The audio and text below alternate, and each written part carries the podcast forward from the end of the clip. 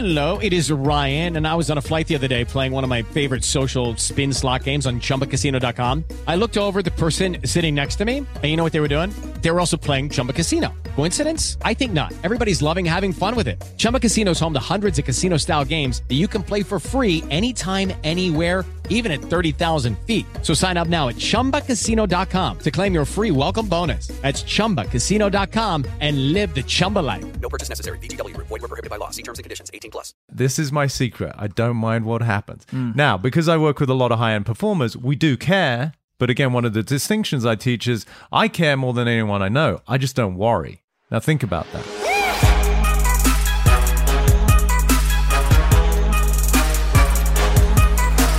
How how could Mike change more? How could he go more Hollywood on us? I I, I picture him bleaching his hair. Yes, yes. And also, I just I think I'm gonna start getting some Botox too. Ooh, I'm gonna come yeah. in one day. I'm gonna be twenty. Yep. It's out of nowhere. You'd be like, how the fuck did that happen? Welcome back to Impulsive, the number one podcast in the world. Thank you guys for listening, watching, viewing, and subscribing. It's a great show. We love doing it. Mm-hmm. We love that you love listening. Today, uh, today's episode is going to be hella value-based. You will definitely leave listening to this episode a better person. So maybe get a notepad or be prepared to uh, go back and forth between YouTube and your notes. And and seriously, take notes. Uh, most of our episodes are pretty pretty fun. Um, and this one's definitely going to be fun, but you're going to learn a lot. Like the last episode we had uh, the Sexpert on. No, wait. No. Yes. we did, we did an episode with the Sexpert on, but it's coming out next Monday. Do you want to tell him the deal that it's eight in the morning right now? Like, maybe you should give him a preface. It's uh, actually ten forty. Same but, fucking you know, difference, bro. Let's be honest. It's the same shit. Our yeah. brains don't start working until like eleven. Mine's later. thirty. Mine's like one p.m. You know? I can't do shit so at gonna, this time. It's going to be tricky. Um...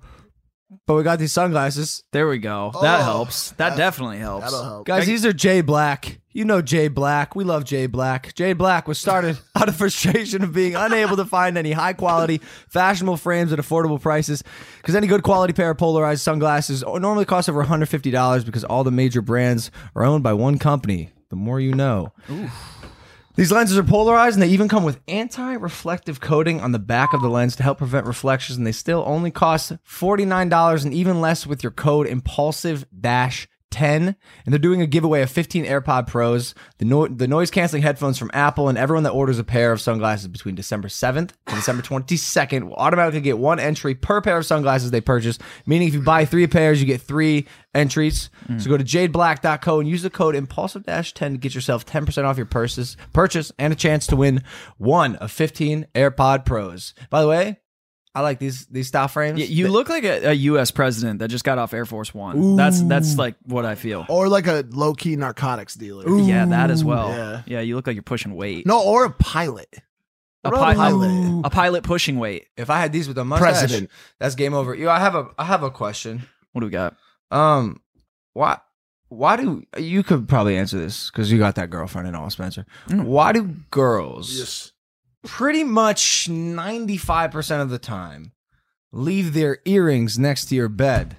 This, this no, is I am. So I don't know if I can answer you. Fucking, this is so stunned, weird, bro. bro. It's not, and it's also not just earrings. I know that's like the the most uh, prevalent one. But I, every time a girl leaves my room, I get like a new collection of jewelry to add to like a little jewelry thing I have. I think there's two. There's two possibilities. Either A, they forget. B, they want to come back. Yeah, it's the comeback strategy. Well, you know, but, but, A, I forgot my earrings. Can I come and get them? But there's no, there's no way that either A, every girl, every girl forgets, or B, every girl wants to come back. I know there's some girls that don't want to come back, and yet, and yet they still yeah. like. Yo, when I sleep over a girl's house, before I leave in the morning, I do a thorough check. I'm going through her stuff to make sure my stuff isn't there. Yeah, there's no reason it would be, but I'm I'm flipping over uh, mattresses. The co- mattresses, couches, bro. I'm digging through drawers.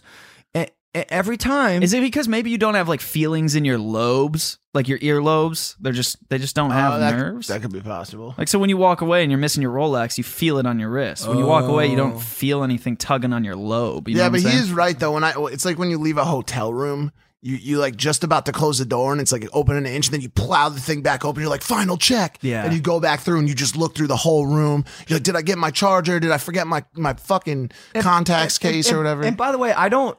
I don't necessarily mind it. It's just like a phenomenon I'm not sure I understand. Mm-hmm. It's unprecedented. Because, it, bro, I, when I say ten out of ten times, like I mean ten out of ten times. If you saw Mike's one episode of The Night Shift, there's a drawer I have of just like things, jewelry I've collected over the years. It There's a pile of gold and silver this big. Have you ever thought about like getting Ca- that appraised? Pawning it? Pawning yeah. it? Ooh. You could do that. You could pay rent for some like real half wealth. A month. Or you could just Venmo the girls back the money they lost on all that jewelry. That's true. Oh, it's an option. uh, I was gonna say something to you, probably on on the podcast just now, right now. What? Oh, the fact that he's got a big, big time M T V show coming up. Yeah, so that's what we were talking about. Mike is uh, mm-hmm. Mike's got a, a a pilot that he's shooting. It's a. Can I say what it is? Uh it's it's for M T V. Yeah, it's a show. And it's he, an M T V show. I'm who's, shooting. Who's two- on it? The the brother, my brother, your brother. So he's gonna he's gonna quite literally leave this show, yeah, and then go shoot a different show, a real show, with my brother Jake and his wife Tana and the and the pretty felon, the felon, the dude that got arrested and wow. was really pretty, pretty so he became eyes. Male model. What a squad! Yeah, it's a cool squad. It's a it's a it's a pilot. I mean, if it gets picked up, it'll be dope. Um, but dude, like, congrats. You know what? And not you, yet. Just no, no, no, no, no. I think I, mean, I think he's saying I mean, congrats for something. You're playing yeah, the game. Fast. You know what I'm saying? Uh, just a young man yeah. from Milford, Connecticut, yeah. just out here. Just uh, I'd say, I wouldn't call him a young man. I call him a man. Okay, a man. a man. I would say he's young, still young, young at right? heart. Yeah, man, it's weird, bro. Like I gotta, I gotta leave. They're like, oh, the car is gonna pick you up at eleven fifty. I'm like, what car, dude? I did. I'll wow. call my own Uber, and they're and then they're like, how long do you need for hair and makeup? I was like, I don't have either. Like, I don't, how long do you think? I don't know. I don't need that much time for either. So, like five minutes. Yeah. Dang, it's dude. so funny hearing him tell me about Hollywood standard procedure. Cause like, I remember going through doing all this stuff and it's really cool to see him like in a w- weird way. I feel like dad, it's like younger my, he, brother, like my son. Yeah. yeah. Like wow. my, my son's going off to school yeah. and he's like hair and makeup, bro. Like I've sat in hair and makeup for any hours. See, any I tips think- for, for young Mikey over here? Uh, yeah, the one tip that we were kind of talking about yesterday in the gym is do not let the Hollywood environment make you make you stiff. Yeah, yeah like yeah, like yeah. stay loose, bro. Yeah, stay in your yeah. and you'll you'll see being there with Jake will honestly help you because I told you this. Do not underestimate the power of the Disney machine. That kid was literally bred for two years, five days a week to just be an entertaining acting machine mm-hmm. with energy and char- charisma. And so having him there will make you, uh, I think, sink into your skin a little more because. When you're like right now, there's there's six people, seven people behind these cameras, and I know all of them, and one of them's a dog. Exactly. You know what I'm saying? and and in Hollywood, there's gonna be there's probably gonna be a crew of like fifteen to twenty people. I know no there's gonna be some dude. The there lights that's are gonna be brighter. Like, there's gonna be some dude there that's like this. Well, there's, there's also gonna like be another some, guy, like executive sweaty, producer, sweaty pits holding, holding a, boom. a boom mic yeah. over my face, bro. And mm-hmm. by the way, this show is. A whole level up too because there's a whole studio audience too of like fifty there's people. There's a studio audience? Yeah. Ooh. I know. Do you remember we be... had the studio audience for the live episode, the hundredth episode here? Yeah. You remember how, how much harder it was? It was hard, bro. Yeah, it was, it was a lot different. I'll be honest. I'm a little, I'm a little, uh... You've gotten that practice though. I think and I feel I... like what you did at the, uh, at the fight, you know, you, you were in front of millions of people online. True, like true, you true, delivered, true. bro. Like that's, that's, that you got true. it in you, man. Yeah. Yeah. I heard you read all the scripts as he, well. This morning he goes, goes, yeah, so when you got your scripts, like when you were doing Hollywood stuff, like you practiced like the day of, yeah? I was like, mm, no, I was like thoroughly prepared. um, that's the one thing I'm like worried about because like everything I do, because I'm so improv based, like everything on the show and even like the night shift too, like I just show up and blow up, like that's my calling card. And now they're like, think about like what you want to say for this part. They, like there's like a, there's like twenty pages. He read more of the script. I think him and Danny read more of the script than I have at this point. It's funny, but did you did you have a good hearty breakfast? Let's, let's, I haven't eaten anything. Well, here, I gotta... have some Magic Spoon. Woo! There we go. Magic Spoon, guys. Remember when breakfast cereal was your secret weapon for starting the day off right? Then you grew up and you realized it was full of sugar, excess carbs, and stuff that you shouldn't eat. This episode is sponsored by Magic Spoon, a new cereal company that's discovered a way to recreate your favorite childhood cereals with zero sugar, twelve grams of protein, and only three grams of net carbs in each serving. I should have eaten this during my training camp, bro. I would have been yoked as shit. Yeah, you would have been a lot bigger. Magic Spoon offers four flavors of breakfast cereal based on the all-time classics, cocoa, cinnamon, frosted, and fruity, plus a variety pack that lets you try them all. If it's keto friendly, gluten free, grain free, soy-free, low-carb, and G M O-free. You've got to try Magic Spoon to believe it because it tastes amazing. Go to magic spoon dot com slash Logan to grab our variety pack and try it today. And be sure to use our promo code LOGAN at checkout to get free shipping. And Magic Spoon is so confident in their product, it's backed with a one hundred percent happiness guarantee. So if you don't like it for any reason, they'll refund your money. No questions asked. Thank you, Magic Spoon, for sponsoring us. These are... I really enjoy the animations on this. There's yeah, a, I was going to say that too. There's Always a wi- the this one. one. I got a wizard riding on a um, a wizard riding on like a small floppy arm dog mm-hmm. with a spoon, and then you had a person riding a monkey. Was that what that was? Yeah, pink monkey with the blue lady. It's Put, it's great. Putting the real in cereal. That's that's that's cool. Wow, I stand behind that. I put the real in for real. All right, nice. Again, again, I just need another hour, bro. Yeah, I'm, yeah, yeah same, I, same. Keith, do I look like I just woke up? I do, yeah. Yeah, a little bit. No problem. Well, you I had mean, the but... hairstyling yesterday, so I think that's plowing you through on the... Yeah. You're looking good. Today's guest is known as the Mind Architect. He's a thought leader in human potential and performance, and he's here to help us become the absolute best versions of ourselves by breaking free of our own limiting habits. His clients include professional athletes, royalty, actors, and C E Os. Please welcome Peter Crone. All right. How you doing in the house? How you doing, man? Doing awesome. Did I say your la- did I say your last name right? Crone. Yeah. Crone. Okay, amazing. Just think of a withered old woman. Okay, great. Crone. Nice, nice, nice. Crone. So, um, we met in an, in an interesting way. Yes. Um, our videographer Andre behind that love. camera, yeah. who we lo- who we love, we absolutely love Andre. Yep. Uh, invited me to a mastermind. Mm-hmm. Uh, a, a dinner he had of he said the the what, what are the most brilliant people you know, and. You were there, yes, and you started talking, and I was like, whoa, this guy is sharp. This guy knows things. Uh-huh. This guy's going to make me a better person. Even though the conversation revolved around uh, building a batch for a long time. It was a very interesting topic. Yeah, yeah, yeah. yeah but it, you were a great listener. Thank you, man. Thank you. And I and I, and I want to listen today okay. um, because you have a lot to offer. So I guess the... the let's start with, can you tell us a little bit about yourself and, and sure. about your story and what you do? Absolutely. I mean, the Mind Architect, as you said, has sort of become an affectionate title. And it's really, I, I just had many titles thrown around for a while as a hitman for the ego, which was pretty popular, like a happiness guru. Mm-hmm. But I just really like the idea of reconstructing the way that people think about themselves. So that's mm-hmm. why the architecture thing came mm-hmm. about. And as you mentioned, just working with high-end performers who have a lot at stake. Like similar to what you've just been going through or you've been through for many years, mm-hmm. just in how can we enhance the the environment in which we're going to perform so that we have a better chance of success. So it's really, to me, it all comes back down to what is the fundamental design of our brain, our mind, and how we perceive ourselves is what is the access to performance. If you think that you're somehow inadequate, obviously you're not going to perform very well. If you have fear, if you have stress, if you have anxiety. So I've sort of managed to reverse engineer everything to see why do humans get stuck? Why do they get stopped? And it can go to the extremes of depression and, you know, some really tough things that everybody goes through, the challenges that we face. But if we can just transcend that, if we can recognize, okay, what is it that's holding me back in my career, in my relationship to do with my health?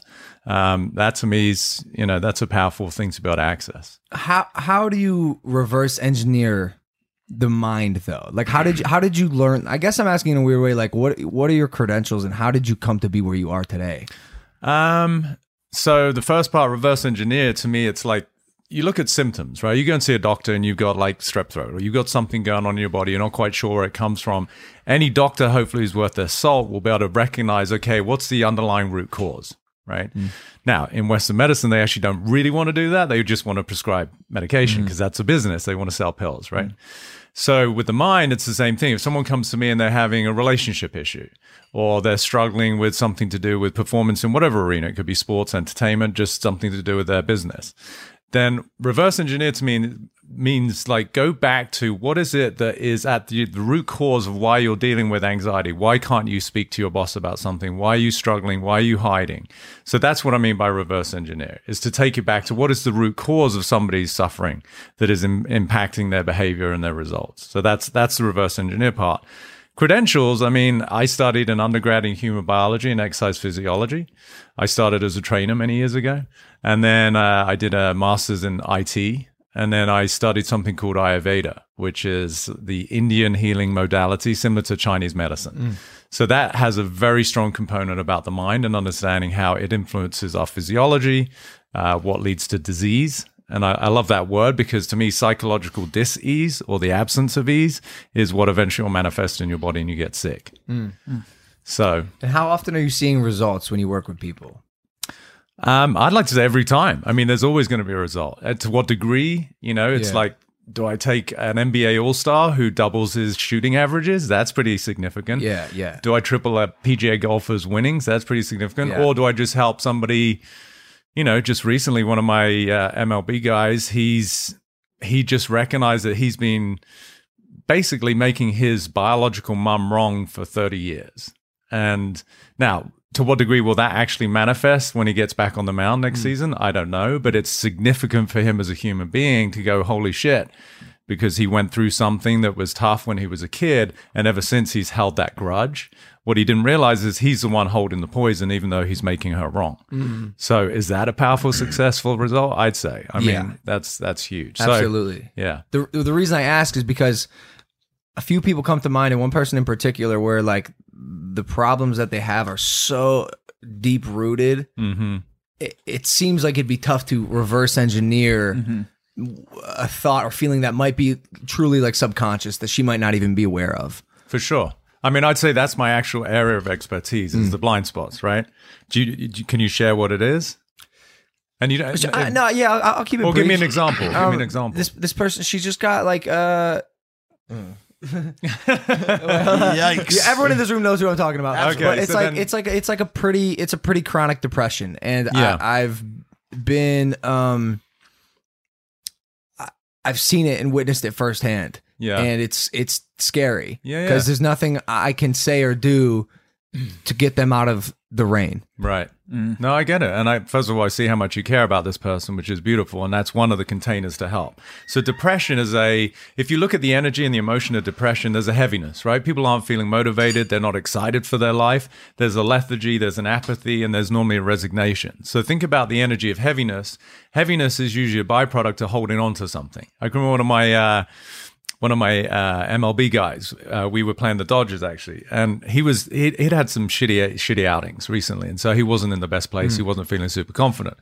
So because I was accountable for the mindset of the team, I went up to him. I said, you know, what's how you doing? And he said, I'm hanging in there. It's a very common human expression, yeah, right? Yeah, but I yeah. said that's interesting choice of words because if you're hanging in there, you're holding on to something. So the holding on to meant that he was actually not reconciling his history, like the last time he went out and he gave up, you know, five runs or whatever it was. So he he at that moment recognized that what was holding him back was that he was still associated with his history. Mm-hmm. Right now, so I said, you remember the movie uh, Men in Black, Will Smith? I, they wave that wand and you forget that you saw these aliens mm-hmm. and whatever. I said, if I could get rid of your memory, where's your fucking problem? Yeah, yeah.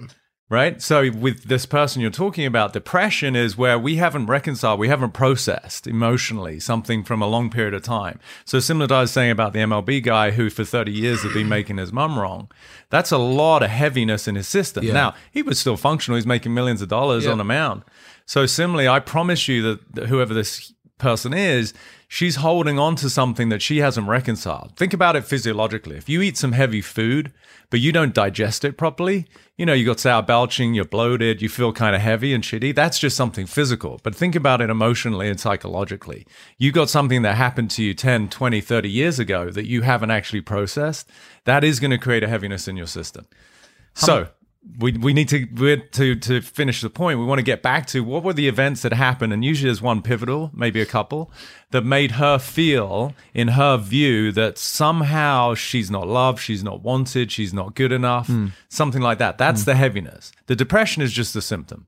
How many mm. of your clients, after you give them advice, will tell you that it's easier said than done? Um, a lot. I use the expression, it's simple, it's not easy. Mm. Right, so when I point things out, it actually makes sense, and that's the simple part.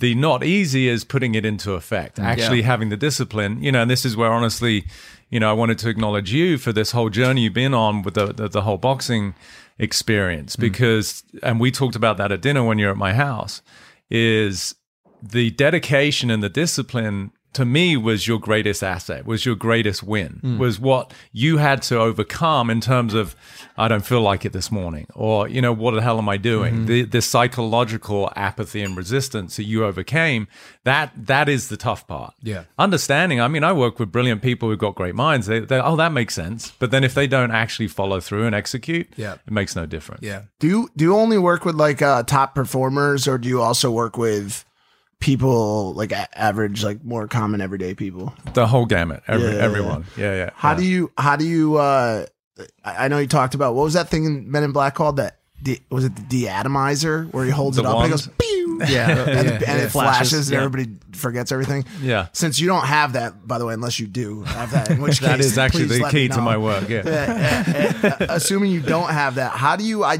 do. I know you're able to call out the fact that their depression, anxiety, or whatever it is, is probably rooted in something that happened in the past. But how do you go about identifying what that thing is? Um, I guess at one level, that's my skill. You know, it's being able to listen from a place where I can identify whatever it is they're saying to me, just reveals something like about a, it's like, think of a, think of a room, like this room is, I don't know, five, six hundred square feet, right? So within this room, it gives space to, this is perfect for a podcast, or we could set up like, you know, a spare bedroom in here, but we're not going to throw the Olympics in this room, right? right? Because the space doesn't call for it.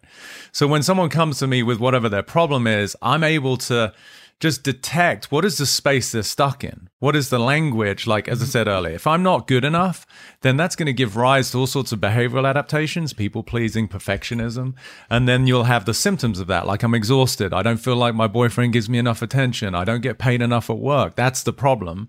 But I can take that back to, well, actually, the problem is that you don't think that you're worth anything. And then we can highlight, wow, I can remember when my dad gave my sister more attention, or and I thought that meant that I was less than her, or something like that. Um, I was just on a retreat teaching um, this group, and this mother brought up a concern about one of her sons. She said, you know, how do I help my son who keeps saying that he's not as good as, in this case, Robbie? And Robbie was his older brother. And she's... She said, you know, I'm telling him he's amazing and he's got this gift and he's da, da, da, da, da. I said, but first of all, you're not actually listening to what he's saying.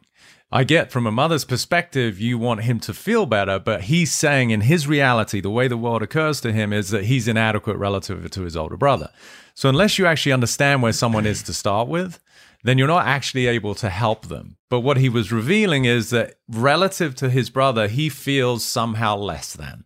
And and once you can hold a space for it and go, okay, I can see that you feel that, your brother's great at this and he's an athlete, whatever. But then we can investigate, is it true that you're less than your brother? Like, it's an actual truth. Like, I say I believe in gravity. That's about the only truth I believe in. Mm. Otherwise, it's just an opinion. Mm. And that's where you can undo that. That's where you can actually help somebody see that what you believe about yourself, it has an impact and it can suck at times to live there, but it's not an actual truth. And that's the freedom. I'm fascinated by how much one's childhood can affect the, the rest Crazy. Of their life. Yeah, yeah, yeah. Like, I've sat with some therapists, and during like the unpacking, yeah, everything, it, every like problem that I had was like pinpointed because of something that went wrong during my childhood, or like maybe yeah. my dad or mom didn't do something, yeah, uh, like a lack of something, and and it, yeah. it made me the way I am. Yeah. Um. So again, there's just like a lot of a lot of stuff to unpack there, but it, because like obviously we're not able to sit you down with a one-on-one with each of our listeners. Yeah, I want to go a little more macro. Okay, and ask you: is is there a best practice to improve, or like what is what is the the thing that is stopping people from living to their fullest potential the most? I mean, it's a beautiful question, and again, I love this about you and the fact that you do care about your audience. Um, I think as human beings, we're kind of designed fundamentally to survive, right? So on the macro level, I don't care who you are, whether I'm working with billionaire executive over here or a thirteen-year-old kid who's struggling with A D D or anxiety issues. If if you recognize that who we are fundamentally as humans is designed to fight or flight, to survive, because we feel there are potential threats. Now, that threat might be my boss called me into my office, my wife is upset at me, uh, I'm not sure I'm going to be able to pay rent this month. That is all based on what I call these linguistic fortresses. Like, the language inside of my head is that I'm not going to be able to do something. It's based in again, I, I don't want to get too esoteric with words, but it's a negation where we're saying not something. I'm not this, I'm not that. So on the macro level, for people to be able to find some freedom, it's recognizing, where are you saying I'm not something, that I'm not going to be okay? That's how most people relate to the future, is whatever's going to happen, there's a perception that it's a worst case scenario, right? Fear, anxiety, apprehension, worry. I'm sure you had some of this going into the fight, as confident as you were, as prepared as you were. It's natural as a human being to think that I'm not going to be okay. And that's one of the biggest things that I see with everyone I work with, is that our relationship to the future is from that worst case scenario. With the Lucky Land Slots, you can get lucky just about anywhere. This is your captain speaking. Uh, we've got clear runway and the weather's fine, but we're just going to circle up here a while and uh, get lucky. No, no, nothing like that. It's just these cash prizes add up quick. So I suggest you sit back, keep your tray table upright, and start getting lucky. Play for free at Lucky Land Slots dot com. Are you feeling lucky? No purchase necessary. Void where prohibited by law. eighteen plus terms and conditions apply. See website for details. Hmm. And uh, the N B A guy that I helped, who was, he had the league's worth a- worst average, he was, based on past history, the Men in Black, you know, the fear that he hadn't let go of, mm. was standing up at the free throw line, and now he's trying to avoid the repetition of what didn't go well, and is letting down his teammates, and you know, the crowd is booing, and it's, it's a tough position to be in. So I said to him, you know, you think that you're worried about an outcome, but you're the one creating that potential outcome because nothing's happened yet, yeah. right? So I said, what if I told you that you shoot league average for the rest of the season, which was six, seventy-five percent? And he said, dude, that'd be amazing. His shoulders dropped. He started to smile like a kid. And I said, what I just created for you is as real as the future you're worried about.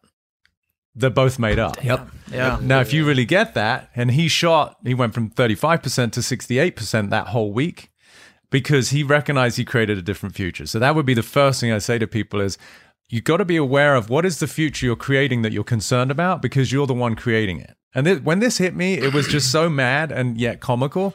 We got one brain that is creating a perception of a future that hasn't happened yet, and it's usually not good, as I said. And then that same brain is trying to resolve, avoid, or fix the future that it made up. Yeah, so crazy. Isn't that you nuts? Make, you make it, you make it seem so simple, and like it, it, it is. Yeah, it does. It sounds like it is. It I think is. It's such a shock to us, and I, and I don't want to sound like a broken record, but we weren't taught this stuff in school. Right. Like where I'm trying to think, where were we taught any of this information? We have a brain, yeah. and yet what class? K through twelve, did we ever like study our brain? Nothing even how close it works. To it. I, no. I think. I think uh, the question I asked you earlier about the difference between, you know, teaching these top performers and teaching the average everyday person is, I think top performers by default, because mm-hmm. of their ability to be top performers, athletes, actors, royalty, whatever they are, are innately potentially better at their ability to problem solve when it comes to mental illness. Okay. This is, this yeah. is just a, I'm just making this up. Maybe it's not true, but I, I, I think of, on the other hand, the um, advice that you give people Mm-hmm. that are, as someone who who suffers under a, a decent amount or, or at times a tremendous amount of depression and anxiety myself, yeah, um, some of that advice is reliant on what I would call a breakthrough. Yeah. Okay, you can, I, I know people, even people that live in this house, nice. I know people that even live in this house that you could throw, you know, change your mental mind state, yeah. imagine the best potential outcome, um, think positively, let's identify your past. And it's like this, boom, boom, boom, boom. You're just yeah, throwing it at, at a metal wall. Not not a single thing is going through. Yeah. And so um, I guess I guess like my question is like, for those people out there, because I know I speak for these people in the audience. As soon yeah, as yeah. I say this right now, it'll get clipped. A thousand people D M me, yo, you're talking about me. I know this feeling. Right, Nothing right. can get through to me. No one can help me. Yeah. I'm in the worst place. I'm in the mm. darkest rut. I'll never get out. I'll never get out. How do you, how do you break through those people? How do you get them to at least open up to the fact that there potentially could be a better life for them? It's a beautiful question, and my response might seem a little bit soft, but I, for me, the first thing is for people to understand what it means to truly be loved. Because my assertion is, and it's a hard thing to say, that no kid, going back to your point about most of this, I'd say actually all of it is generated in childhood, most children don't know what it means to truly be held and loved. And again, I'm a dude, I, you know, I'm a guy's guy. I love my sports, but I also would say one of my assets and my skill sets is that when I'm with someone, I just love them for who they are. So even if someone is depressed, and you're talking about whoever this girl is and whoever you're speaking to in the audience, what most people want is to truly be held for wherever they're at. Think of a little kid who's just, you know, fell over and they got the boo-boo and they're crying and they're screaming. You don't want to go and like you throw solutions, you know, you should have had better sneakers on, or you weren't paying. Like, that's not what they want. They want to be picked up and they want to be held. So that to me is the first port of call, is I use the archetypes of what would the quintessential mother energy look like? And it's a lot of pressure on mothers to try and embody this. So I'm not saying anyone should, but if you had that quintessential, almost like Mother Teresa type woman as mm-hmm. your mother, whatever you did, you'd always feel held. You'd always feel like loved. And it's okay. You're a kid. You're supposed to break shit. You're supposed to get things wrong. But when we hear it from our parents, it's like, no, that was wrong that you did that. And that was bad. So that would be the first thing, is to learn. And it is really tough. I really, you know, I have so much compassion for people out there doing the best they can, but to But be able to hold yourself and go, you know what? I'm human. I'm not supposed to be perfect. I'm allowed to fuck things up. I'm allowed to be scared. I'm allowed to sometimes feel sorry for myself. That's okay. And to make a space for that is the first thing to do. So we want to embody the quintessential mother energy for whoever's going through whatever. Depression, anxiety, failure, loss, disappointment. It's okay. That's the first step. It's okay. Mm-hmm. Then we can start to bring in the quintessential dad energy, who's the guy who's like, hey, you're awesome. And you start to figure shit out and go, okay, maybe this is why you didn't, you know, do well in this sport or in that interview. And we can start to be in the analytical. But that's where most people go straight away, is we want to fix it. And that person never felt held. Like I was saying when I was in the retreat, the woman who's trying to help her son, who felt worse than or less than his uh, older brother, Robbie, he wants to just be held and listened to first. Most people don't listen in relationships, parenting to children. Just get what that human's reality is right now. And they don't feel good about themselves. And if you can just meet them there, I'm not saying that we want them to hang out there, but just to get, no, I really understand yeah, that you deep. feel just, yeah, you really feel sad right now. And that's totally okay. And I think that's where women to women are a little bit better listeners. Us guys, we want to just fix shit. It's like, well, that was dumb. Why did you do that? Versus listening, wow, I can get that's you've had a really tough day, babe. You know, like I can get that. Now in our mind, we might be like, that that could be fixed easily, but that's not what they're saying. They want to be heard. And this is where mm-hmm. most guys struggle in relationships, is they don't listen. Mm-hmm. So listening is first, giving people the permission to feel what they feel without judging them. It's okay. I, I I gave a client this example the other day. I said, imagine you're throwing a dinner party, not too dissimilar to the great one Andre did for us, and you can invite all of your emotions. And you're like, well, I definitely want happiness to be there, definitely joy, you know, fun, he's awesome, you know, playfulness and excitement, I want those emotions, positivity, he's definitely going to be invited, uh, pos- um, positivity, she's awesome. But then you go to the list and you're like, oh, shit, do I have to invite depression? Do- does anxiety have to be at the dinner party? Does grief have to really be there? It's such a bummer. And to me, it's like, if you don't invite all your emotions to the dinner party, you're denying a part of yourself. And so it's about being a big enough human being that you can allow all aspects of who you are to actually be part of your life. That is the full integration that allows you then to be free. Amazing. I, I'm I'm curious to kind of extend on Mike's question, yeah. you know, to the to the you know viewers, listeners out there that may be in a uh, family situation in which maybe they are missing family, which I know is something that you've you've obviously had to overcome. Yeah. yeah. Um, or or maybe they're in an abusive, you know, relationship or something. They feel stuck and their and their environment's not conducive, and maybe they're too young to even move out and, and they can't be on their own. Yeah. What what do you say to to those types of people? Is there is there a way to find this inner clarity and this inner peace while still being in a chaotic environment, or do you have to at some point completely remove yourself to to accomplish this? Um, I mean, first thing I'd say is I have nothing but love for you. I mean, again, that sounds a little bit philanthropic, but I really do. I mean, I've been through a lot myself. We all have. And so I think compassion is one of the greatest assets we can have as human beings, that you don't know what war someone is going through. You know, when we judge somebody in, in public eye or in, in traffic and we get pissed at something, it's like, you don't know what they've been through. So first of all, come from compassion would mm-hmm. be my first uh, response to anyone. Secondly, I guess it's dependent on the situation. If it's a kid, I mean, that's the thing that really breaks my heart, right? Is you see kids who, it might not even be abuse, like in terms of physical abuse, but the kid that's ignored, you know, at the dinner table, or, you know, the quintessential go to your room, the dismissive energy that is put on humans, to me, is one of the, the cruelest ways to treat anyone. And I'm just super sensitive to suffering. I don't want anyone to suffer. It's why I do what I do. I want to help people wake up and be free.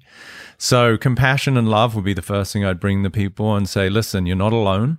Uh, I think, you know, having some sense of companionship with people who are going through this, to realize that there are millions of people going through the same thing.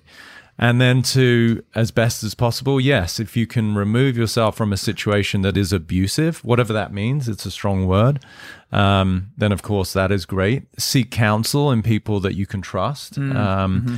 you know, whether it be friend. I mean, this is why people get into gangs. You know, humans want to belong. Mm-hmm. And if you don't find belonging in your own biological family, which find it elsewhere. You find it somewhere yeah. else. And, and, and that's also scary, right? Because you're going to want to mimic. Um, The group, bless you, bless you, double bless you. I got, uh, boys, I got to take that sneeze as a as a uh, opportunity to run. Okay, my driver's outside. Oh, there excuse we go. Us. Uh, there we go. You guys, don't change on us, Mike. You guys have fun here in the digital world. I'm gonna go do real things. talk, okay, talk about royalty. Mike, uh, a pleasure. I, I, enjoy yourselves. Um, yeah, I want to talk to you again after the show. Absolutely, I think we can connect on a lot of things. No, I'd but, love um, to help you, and and I really appreciate you sharing about the depression, because it's it's. Uh, It's more common than people realize. You I know? could I could sit here and talk to you about it for four hours. And yeah, by the yeah. way, I think a lot of people would like to see that. So yeah. hopefully, we, we'll hopefully we get a chance to talk. Come back and do it. Yeah, and just the first thing I would say to give you as a takeaway is is acceptance. You know, that whatever mm-hmm. you went through, you obviously got a big heart, you care, you got a great mind, and you're no different than any other human being in terms of you've been through tough stuff, right? But to accept your pathway without resistance is where you're going to find freedom. That what happened is one of my quotes that say, what happened happened and couldn't have happened any other way because it didn't. And if you really get that, there's a lot of freedom to be found, because oftentimes we're judging our history as though that shouldn't have happened. They shouldn't have done that. Well, right, now right, you're right. stuck. Right. What happened happened, couldn't have happened any other way because it didn't. And I if you really that. get that, you, my friend, will find some more freedom. I love it. Thank you, bro. You're, enjoy you're welcome. The re- enjoy the rest of the show, boys. Go kick ass on the Crush big it. screen. Love you guys. Thank you, Mike. Have fun, Mike. I think to the to the people out there that maybe are saying, "Oh, Peter, you don't get it. You uh, yeah. you, you know you you have life made. You're working with all these people. Like, could you unpack your story with your parents personally, because sure. I think there's there's a lot of people out there that I think would benefit from hearing that." Yeah, I mean, it's definitely, I've encountered that a few times. Like, yeah, um, I can remember distinctly, like, doing an interview in London uh, for some of my work, and, and the woman made the point, so, oh, it's easy for you, you're six foot three and you're successful. And I'm like, well, it wasn't always that way. Certainly wasn't always six foot three. What if he was? That would have hurt my mum. um, so yeah, when I was, uh, I was an only child, and when I was seven, my mum uh, passed of cancer. And so she'd been sick for a while, so she really wasn't present in my life as a mother for a good couple of years. And I was actually sent away by my dad. You know, you're a kid, you don't know what's happening when you're six or seven. And when I came back, he took me into one of the rooms in the house and sort of got down on one knee so he could be eye level. He was always very considerate of that, and said, you know, I can't remember his exact words, but basically, your mum's not here anymore. And I don't know to this day to what degree I've actually been able to process that. You can't ask a seven-year-old to understand what death means, and certainly of this quintessential security blanket called your mother. Um, so that that was that. And then uh, so that made my dad and I very close, and I'm blessed that I had a very unconditionally loving dad, and he did the best he could, given he still had to go to work. We weren't wealthy. Um, and then one day he went to work when I was seventeen. He worked on what we call the ferries, or the boats that go between England and uh, Belgium and England and France. And the boat capsized, and um, about three three to four hundred people died. Oh my God! And uh, he he was sadly one of them. So it was our equivalent of any major disaster, where it was all over the news for days, where they're pulling bodies out of the oh. of the English Channel. And of course, we're sitting there hoping that all the people coming out with blankets, that I see my dad, and um, suffice to say, he he he wasn't one of them. So mm.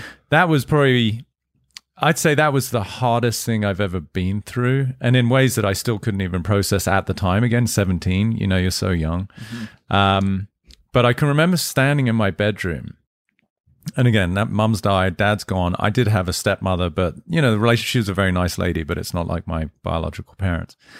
And I can remember viscerally having the what I consider the worst experience a human being can have, which is the feeling of complete isolation. And I think, you know, and as my work has evolved, I've realized that what we're up against is the belief that we're separate. And if we think we're separate as a human being, as any sort of pack animal, it's it's the worst feeling, because you want to belong, you know, which we could say is love or family and community.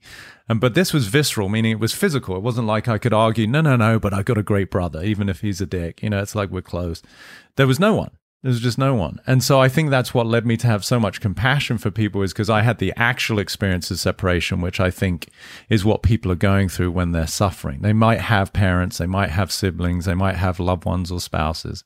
But if we feel separate, then it's a it's a desperate feeling. So yeah, so that was part of my uh, t- part of my upbringing, which I think, you know, again, look, what I just said to Mike, what happened, happened. It couldn't happen the other way because it didn't. Doesn't mean it's ideal. And some people misunderstand that quote. I just want to be clear. I'm not saying that what people went through is ideal. People go through awful things, from child abuse to sexual abuse. I'm not saying what happened is great. I'm mm. saying it happened. And if you keep processing it and you don't let go of it, then you're still suffering, even though it might be years after. Yeah. So what happened is that's what happened. And apparently that was my destiny. And it allowed me to become, as I said, loving, compassionate, patient, understanding with people. Um, I wouldn't wish it upon anyone, but clearly that was what was my karma. So, yeah. yeah, I feel like some people take that experience, they they use it, and they get into trouble. Some people take that and they yeah. become the best version of of themselves. I, I think it's one of the most, you know, the greatest compliments I got when I went to college in the U K. I'd first year at university, I didn't know anyone, and, and you, you obviously start to make friends. And this one guy, he, he was a very sweet guy, very sensitive, and he came up to me, and after we got to know each other and some people had heard my story, college had something like fifteen thousand students, and he said, you know, if we were to line up every student and you had to pick the kid whose parents had died, you would have been the last one I'd pick, because you just seemed so mm-hmm. vital and full of life, which to me at the time was very, you know, it was a compliment. To what degree at that age I was also hiding a little bit, because, you know, I was conscious of it, I don't know, but it was still it was still a compliment. Was there was there like a mentor or something that you found? Because I think what's interesting now is, like, we're on a podcast and yeah. hundreds of thousands of people are able to process this story and this experience, like that you didn't have that as a kid.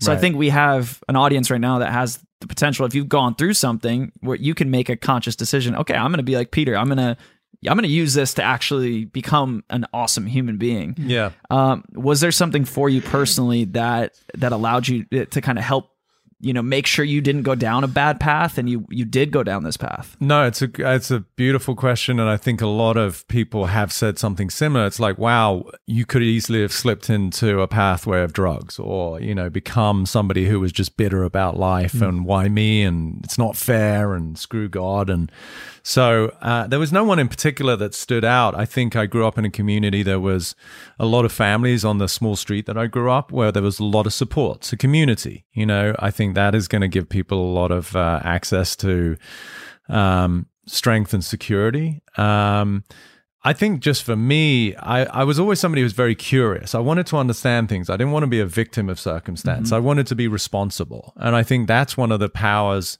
that I garnered at a very young age, is like, okay, I could either say that somebody is the reason for my suffering, or I can look at it myself. And That that to me was very empowering. So whatever anyone's going through right now, if you're looking at your life like you're a victim of your boss, your wife, your parents, your kids, you're already on the back burner. You're already struggling, because you're saying, I'm powerless. It's, well, no, if they were better, then I would be okay. If they said sorry, I would say sorry. If they said I love you, I would say, right? So you're always playing this waiting game. And this is, again, why I have a lot of respect for you, my friend, is that, you know, you're a pioneer. And I know you get a lot of backlash in different ways, and it's sort of a love-hate relationship. But you put your shit out there, you mm-hmm. know, and that takes courage, because, you know, you are making a a a sort of a statement that can leave you vulnerable mm. in whatever you pursue. Mm. And I think a lot of people are scared, which is totally human. But if you want to break out of something, it's incumbent upon you to actually be responsible for the life that you're creating. Yeah. And and that's that that takes cojones, you know, yeah. or passion, or a, a a big heart to really believe in something. Um, and that, but that to me is the, the most fulfilling life to live. Is you can either be a victim of life, or you can be somebody who's responsible for the life you're creating. Do you feel like this this podcast? Because I've seen, I've known you for a handful of years, and I feel like that vulnerability you talk about is like the key. Like, do, how do you mm-hmm. feel like this podcast, for example, and like, because you've put so much more of your personal life out there yeah. in the last year. Uh, yeah, this podcast has ruined my life. It's, it's, it's horrifying. I, you say that, but I feel like it's actually helped. Okay, round two. Name something that's not boring. A laundry? Ooh, a book club. Computer solitaire, huh? Ah, oh, sorry, we were looking for Chumba Casino.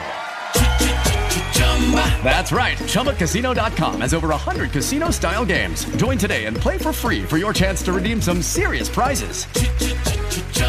Chumba Casino dot com. No purchase necessary. Void where prohibited by law. eighteen plus terms and conditions apply. See website for details. I feel it's, like it's it, done the opposite. It has. Uh, it, it, personally, the growth that I've experienced because of my willingness to to talk about the things I'm feeling and the things that are happening in my life, it's like... it's unparalleled. Like, this podcast is quite literally one of the greatest things that happened to my life. Yeah. I, for some reason, it helps me form and articulate thoughts more. Mm-hmm. And also, and w- what you were touching on earlier is like acceptance, yeah. not only with other people, but with myself. Yeah. Even though I've, I've fucked up. Mm-hmm. I've made mistakes. Yeah. I've done some yeah. dumb shit when I was younger. And when I, when I say younger, like one year ago, two years ago, three years ago, which really isn't that young, but in the scope of my life, and I, I'm a ever evolving person, and I and I and I change quickly. Like I, in a year, I won't be this person. Exactly. Um, being able to accept myself has made my life so much easier versus trying to uh, pretend that I'm something that I'm currently not. Yeah. Like, um. I'm well aware of like the social media perception that is like Logan Paul. And instead of being like, instead of living in a sp- place of denial, um, it's, I accept it, and I am optimistic and looking forward to taking on the challenge to bring people on board. Yeah. And, and, mm-hmm. and, and, and make them hopefully see what I see about myself, because I just, I just like believe I can. And one thing I do a lot that that you uh, hinted at earlier is like, I, I pressed the reset button on my life right. a lot. Yeah. Same, I'll, same. I'll, I will wipe my mind of the past mm-hmm. and look forward to the future. And that is that the future, by the way, that I've manifested, uh, that is great. Yeah. And, and it's not focused in the, in the negative. And I wanted to ask you this actually, um, this is sort of anecdotal, but in my boxing fight, yeah. I, I, manifested the victory. I manifested mm-hmm. um, the win, only the greatest outcome. Mm-hmm. And the fear of losing yeah. or the fear of failure, which again, you, you mentioned earlier, didn't cross my mind. There, yeah. there was no, there was no, um, there was no fear of losing. I, I wasn't worried about becoming a meme. That wasn't my motivator. My yeah. motivator was I'm going to, I want to be the greatest. And yeah. I want, I don't want to, I want to prove to the world that I can do this. Yeah. And by the way, so can you. Yeah. Um, But a lot of boxers, um, Anthony Joshua, I know, um, even I think K S I said a big motivating factor for them was the fear of losing. Yeah. That that world that they created that, by the way, hadn't even happened yet. Yeah. Um, and I'm wondering if that may be, although it may be not ideal, I'm wondering if it may be a stronger motivating factor, that fear of failure, because like, on November ninth, K S I wanted it more. And yeah. I, I, I can ask myself why. I can come up with excuses all I want, but me being optimistic and hopeful for um, the best potential outcome yeah. may not have been as strong as that fear of being inadequate. Yeah. And do you see that often? Like, are people often driven by... Yeah. I mean, I, the... It's a it's a beautiful distinction, and being able to be aware of it. Like, I work with a lot of high end athletes, right, pro athletes, and so to me, there's three main stages, which is preparation, execution, and then outcome. And most people just focus on outcome. And so mm-hmm. I will tell people, if you didn't prepare and you didn't execute, you have absolutely no right to be pissed about the outcome. Mm. And most people don't get that. So within what you just talked about, there's so many nuggets we could talk about in terms of performance. But the thing that hits me the most is I love the confidence you had, but I would say it was also what left you vulnerable. Mm. Mm. Because mm. Jack Nicklaus is the greatest golfer that ever lived, you know, in terms of like actual um, accolades. He's got more than Tiger, and Tiger's obviously doing whatever he can to beat that. But he said one of the most important parts of winning is being okay losing. Mm. So he made space for it. That's that's that's a that's a pill to swallow, dude. Ah. Uh-huh. Yeah. It's funny because I've I've like technically I've lost a lot in my life, but every time I do it, I'm like. Ooh. Yeah. And even after my fight, dude, I'm in the ring and you see me grab my chest. This is moments after my hand wasn't raised. Yeah. And I'm like, like I, I felt like pain in my chest. I was like, ow, this, this stings. This loss, like it's, it yeah, hurt me. I literally yeah. said, I was like, ow. Right. Jake's like, what's wrong? I was like, this, ah, it kind of stings a little bit. um, yeah. Which it's, it's definitely something I need to be better at. It, um, it, it reminds me of one of my, again, M L B guys, full of life, Venezuelan. He he won. He was part of the Cubs team that won the World Series, you know, after they hadn't won for whatever, one hundred eight years. And prior to that season, he's, oh, fuck yeah, fuck Peter. He was like, just super, super positive dude. Yeah, fuck it, I don't, I'm never going to fail, man. I'm the best. And I, I said, dude, listen, I love you, but you could. Yeah. You could. I mean, especially in the sport of baseball. And he took it on, right? I said, what I hear is a kid who's super passionate, but you're actually scared to the point that you're pretending you're okay with it. Mm. Wherever you have a pretense, you're vulnerable. And so that moment, he, I said, man, what if, what if, what if you're okay that you do lose? What if, what if that doesn't? Are you going to be okay? And I like to little, use a bit of humor. I said, "Well, do I have to call your mom?" You know, it's like, mm. are you, are you going to be all right? Mm. And he, he was, you know, so. For me, it's like if you're okay, if you are okay with every outcome, you're free. Which, which, by the way, before the fight, I wasn't. There if, you go. If, if someone in my camp said something about me losing, I'd like snap on them. I'd be like, "Yo, watch your mouth!" Like, there you go. But, but aren't you on my team? Don't you believe in me? Yeah. And like in my mind, there was literally quite, on, quite literally only one outcome. Yeah, and that's uh, what left you vulnerable. You know. Yeah, because I, I you didn't, that. you didn't, and listen, this is powerful because it's a fight, right? It's it's a job. It's any kind of performance that someone is committed to. Mm. If you don't integrate all possibilities, yeah.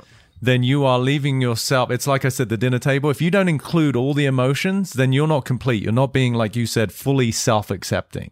Um, there, there's one of my teachers, and I mean, the guy died, but he's an Indian guru. So I read his books mm. called Krishnamurti. And he said, he's got this great meme that goes around. It's like, here's my secret. I don't mind what happens. Mm, that's awesome. They really get that. That's awesome. Now, I'm gonna write where, that down. Yeah, this is my secret. I don't mind what happens. Mm. Now, because I work with a lot of high-end performers, we do care. But again, one of the distinctions I teach is I care more than anyone I know. I just don't worry. Now, think about that. Care, pointing to your ch- chest, like his heart. Anatomically, it's associated with that, the love. Worry is the psychology where people get ahead of themselves. So I care, I just don't worry. Mm. And that's that's deep if you really get it. Most people are in their head constantly worrying. That's anxiety, that's fear, that's uh, depression, apprehension, concern. But if you care, that's love, which means that makes space for the fact that I could fail. And I'm okay with that. Now, I, I wouldn't want that for you if I was part of your team and we were working yeah, together. Yeah, yeah. yeah, but if now, now knowing what you're sharing, which is beautiful for you, for yourself and your audience, that you yeah. actually weren't okay with that is what led to you, life bringing that forward, right? Mm. Another powerful quote I use is, life will present you with people and circumstances to reveal where you're not free. Mm. And get that again? Life will present you with people and circumstances to reveal where you're not free. Mm. To me, that mm. fight revealed where you weren't free, mm. which is awesome. Maybe not in the outcome, but it is for your growth. Because yeah. now you go, wow, I can be a bigger human being because I got to see where I wasn't okay with what could have happened. Because yep. that is the realm of possibility. Yeah, yeah, absolutely. I think I think something else that didn't help was the the. the press conferences, honestly, and like and like the videos and the everything leading up to the fight, mm-hmm. the backstory, because yeah. I'm conflicted because uh, I'm I'm I'm this I'm this fighter who has like a uh, moderate ability, Yeah. But also I'm I'm an entertainer who I would, let me pat myself on the back for a second. Like I, I love to enter, entertain. That's that that is my thing. So yeah, I'm attempting to sell Uh, the event. Yeah. And so I put on this persona of like, yeah, you know, first round decapitation. I'm unbeatable. I'm the greatest boxer ever. And yeah. like, I get home and I'm like, yo, that was hilarious. It was fun. But like, ah, probably ten percent of what I said was realistically true. Yeah. And so then I start to fall in this mindset of like, no, I am the greatest. No, I'm, I can only win. Mm-hmm. There's only one outcome. Yeah. And it, it, it, it's weird because I like psyched myself out. So f- the, the takeaway here is, I guess for the next fight, I, I, I got to find a balance between being humble and realizing realistically mm-hmm. that both outcomes are possible, winning yep. and losing, or drawing, I guess. Um, but also selling a show. Yeah. Because I'm not a, a world-class boxer yet who's who can sell a show based purely on his athletic ability. Mm. No, I get it. And listen, I think honestly, this is why you have such a big audience, right? Because there's something about you that every human being can relate to, which is both aspects that you just spoke to. There's the entertainer, right? So for you, it might be on scale, but for somebody at home, their form of entertainment is trying to look good in front of their girlfriend mm. or their dad. That's a form of entertainment. It's still a pretense. Mm-hmm, mm-hmm. And then there's a part of you that I think most people are really enamored with, which is your vulnerability. Like even the fact that you're letting me contribute to you in this way mm. and go, you know what? You're right. I was pretending to be like, I'm the number one, I'm going to be the best. And but underneath it, you don't know that. I have no idea. You're freaking clueless. I, I'm, I'm like, I'm like ah, this would be great. And by the way, it's not like, right. I, it's not like I don't believe myself. I'm just like, no, no, no, I'm just I get like guessing. It. I get it. But you said one word, which to me is what it's become one of my favorite qualities that I hope that I do embody is humility. Because my, my quote unquote awakening, if you want to call it, was that when I discovered those three words, I don't know. Because mm. I'd had a girl leave me, you know, which was perfect because it revealed my fear of loss, which we now know from my parents dying was very strong in me as a fear. So I meet the first girl, quote unquote, that I fall in love with. What do I want to avoid happening? The same thing, her leaving me. So as she left, I fell apart. And then I had all these questions. Well, is she with someone else? Will I ever see her again? Blah, blah, blah. Feeling sorry for mm. myself, which is human. It's okay. Yep. But the answer to all of the questions was the same.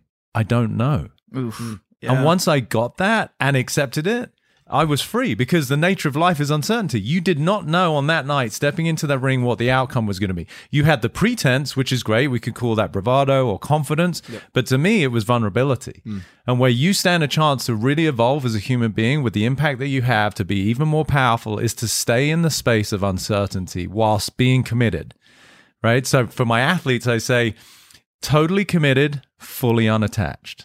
Mm, I love that. Now, if you get that, that's I'm going to give it my all, but I don't know what's going to happen, and I'm going to be okay regardless. That's a powerful human being. I feel like that it's rare, too, because we're bred to be thinking about the future. We're bred to be thinking about, you know, we're going through school and, you know, get ready for college, yep. get a job, yep. do mm-hmm. this, blah, blah, blah, blah. You're going to retire. Yeah. You're always striving for something, yeah. and you're never being taught to just be present. Just, yeah. like, enjoy the moment. Every moment that you're part of, even if you're in L A traffic, which that's pretty damn hard, bro. Yeah, facts. Ev- everyone's everyone's ideal life is in the future. Now, just get that. That just doesn't even make sense. Yeah. When when have you ever been in your future? Yeah, never. And that's why people are freaking miserable. Yeah. No, no, no. one hundred percent. But I'm getting there. Even the expression, right? I'm getting there. Well, where are you getting to? Yeah. The only place to be is here. Now, I'm not saying that I don't, as an entrepreneur, as somebody who's committed to really shifting the course of humanity, which may sound grandiose, but that's what I'm up to, is that I have a future that I'm committed to. And I don't want to be fatalistic. I might pass away tomorrow. You know, I don't, I don't know.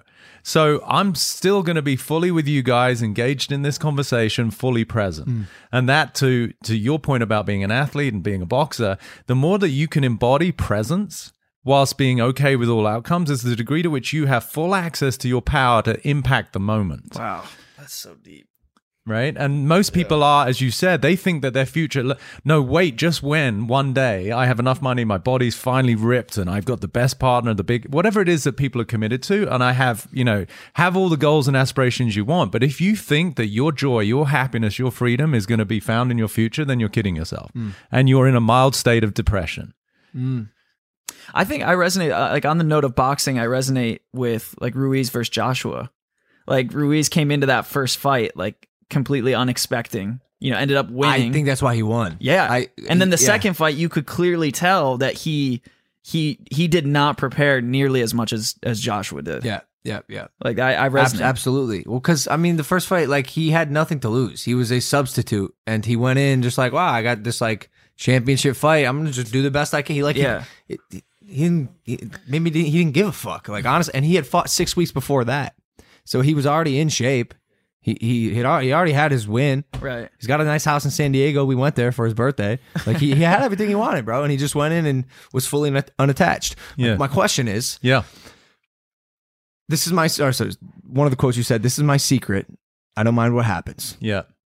You adopting the idea of being comfortable saying, I don't know. Yeah. Being totally committed and fully unattached. Yeah. How do you, how, how do you become fully unattached?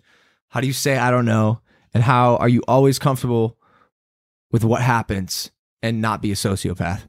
Right, right. And, and I and I ask this because I sometimes have this problem, and which is why I think uh, this guy Shane Dawson did a, a piece on My Brother, and the word sociopath was thrown around so many times, mm-hmm. and um,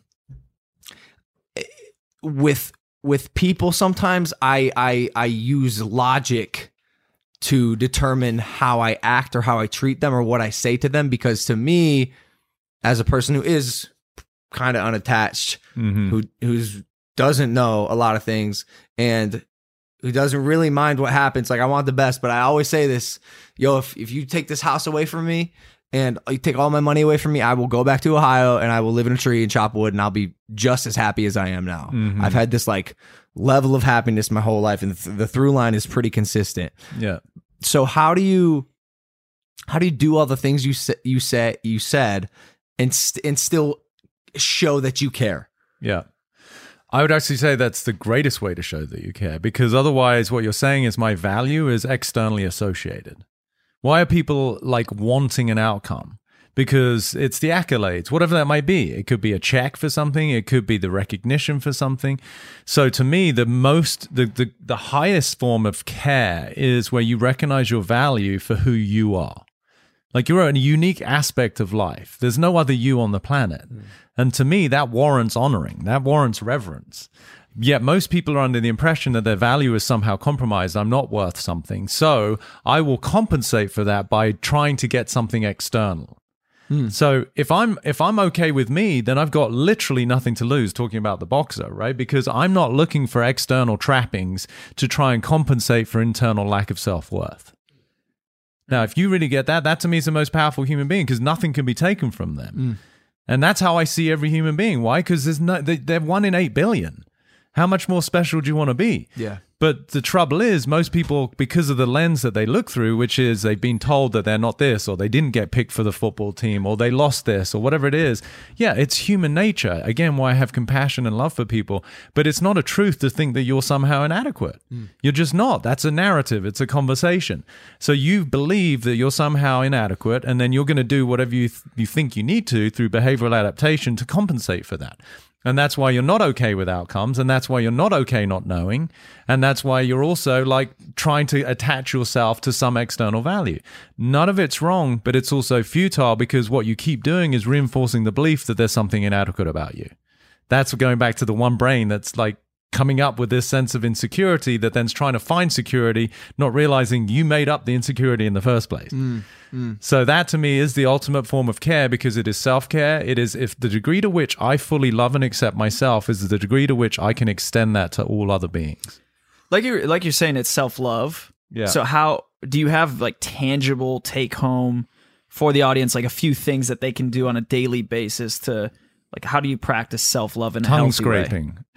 Make your breath, Yo, make your breath t- not stank. I, I, I took a picture the other day with my tongue out, and someone commented that I need to scrape my tongue. Yeah, there really? You go. Yeah, I think yeah. the back of it, because you use a little scraping. Yeah. That um, happens, bro. I mean, anything, anything that is reflective of self-care. You know, I mean, kidding aside, that could be tongue scraping, could be flossing.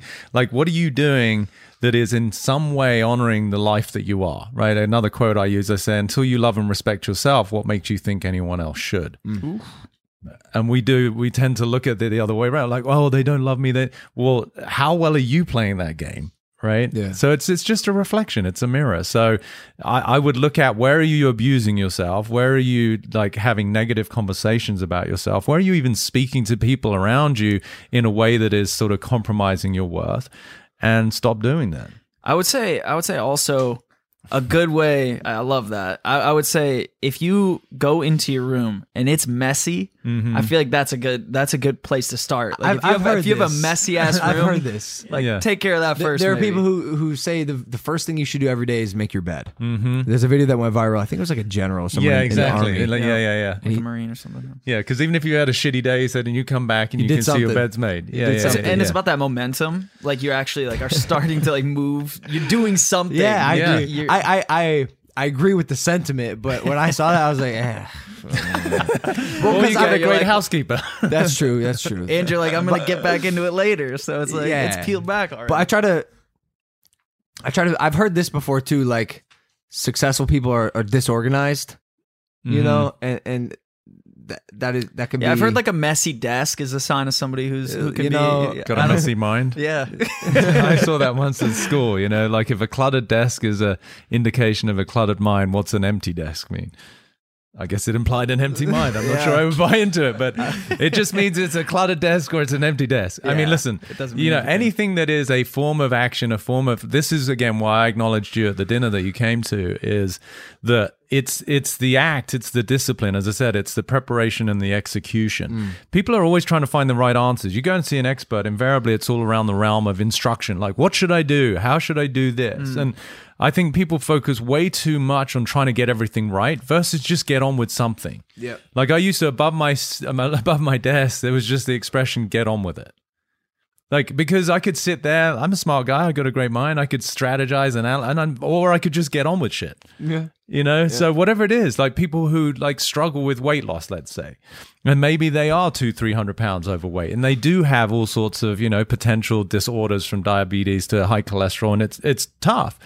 You could sit there and feel sorry for yourself, or you could do something today that loses half a pound, mm.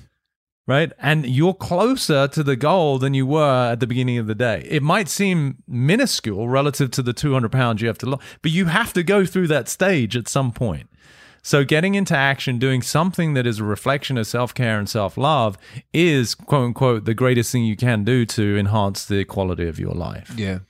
Just going off of that uh, example, uh, one thing I always say to people, um, and it's advice I gave that girl too, I I asked her if she was um, doing something physical every day. Mm-hmm. Like just literally just yeah. s- s- sweating. So yeah. Just sweat. Just make yourself, sw- go jump rope for fifteen minutes. Yeah. Make yourself sweat once a day. Go to a gym. I'm sure you'll end up working out. That, yeah. that is a huge uh, self-care ritual for me. Yeah. Like when I'm hitting the bag. Yeah. No, nothing else. Ma- nothing else matters. Movement to me is, you know, if we were talking about human potential, if you don't have some consistent form of, call it exercise or mobility stuff, then then you're not close to accessing your potential. Mm. It, it's just it's it's one of these what I call non-negotiables.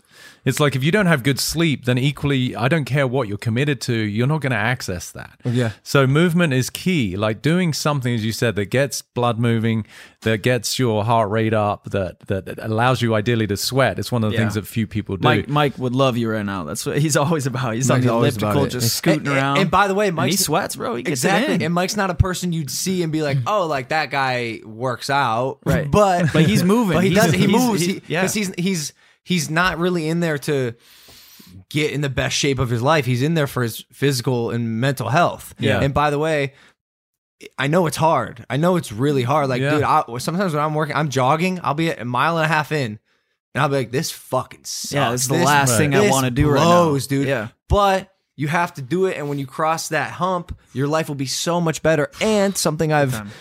done, a mindset that I've adopted that has really helped me come to terms with working out and h- how it's become a necessity in my life is I will be partaking in fitness for the rest of my life. Yeah, mm-hmm. It's it's one thing I need. I need food. I need mm-hmm. water. I need fitness.